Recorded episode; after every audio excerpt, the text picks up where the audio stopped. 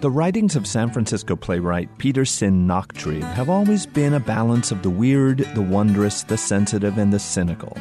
Nachtrieb likes to test artistic and cultural boundaries, daring his audience to surrender its expectations. He likes happy endings, but he also likes to subvert them and stand them on their heads. In many ways, Bob, A Life in Five Acts, is the quintessential Peter Sinn Nachtrieb play, combining all of the idiosyncrasies and struggles and odd artistic impulses we've come to expect from one of his stories. And in the currently running production of Bob at Mainstage West in Sebastopol, all of these wildly consorting contradictions are given the perfect playground on which to cavort and cartwheel and freely express themselves.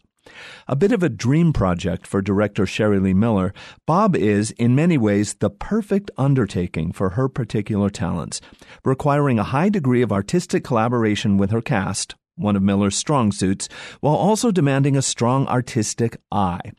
Miller accomplishes this, allowing the whole mechanism to feel as if it might go off the rails at any minute, brilliantly enhancing the sense of dangerous improvisation that is etched into the script.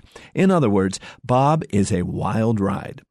Born in the restroom of a White Castle in the American South, Bob, played from birth to old age by Mark Bradbury, is promptly abandoned by his mother, then unofficially adopted by a waitress at the restaurant.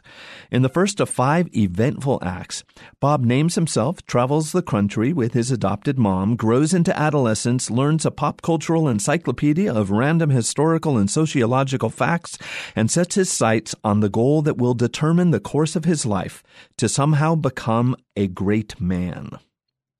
As Bob grows up, essentially homeless, but driven by an optimism so pure it can be tasted in his kisses, he encounters and re encounters a bizarre parade of American stereotypes, good, bad, and otherwise.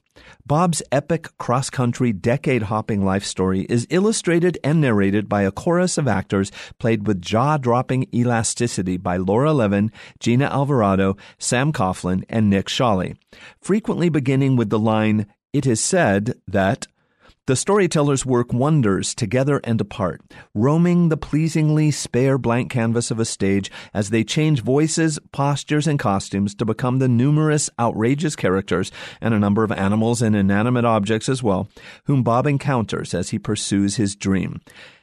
He suffers a broken heart, loses his way, and finds it again in the most unexpected of places. Between each act, one member of the chorus performs a dance exploring different themes such as hardship, hope, love, and luck.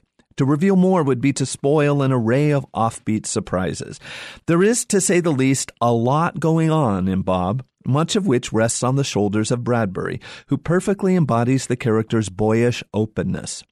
Not everything in Nachtrieb's ambitious script works, and though it happens rarely, some of the cast choices seem to treat certain revelations as punchlines rather than life altering discoveries.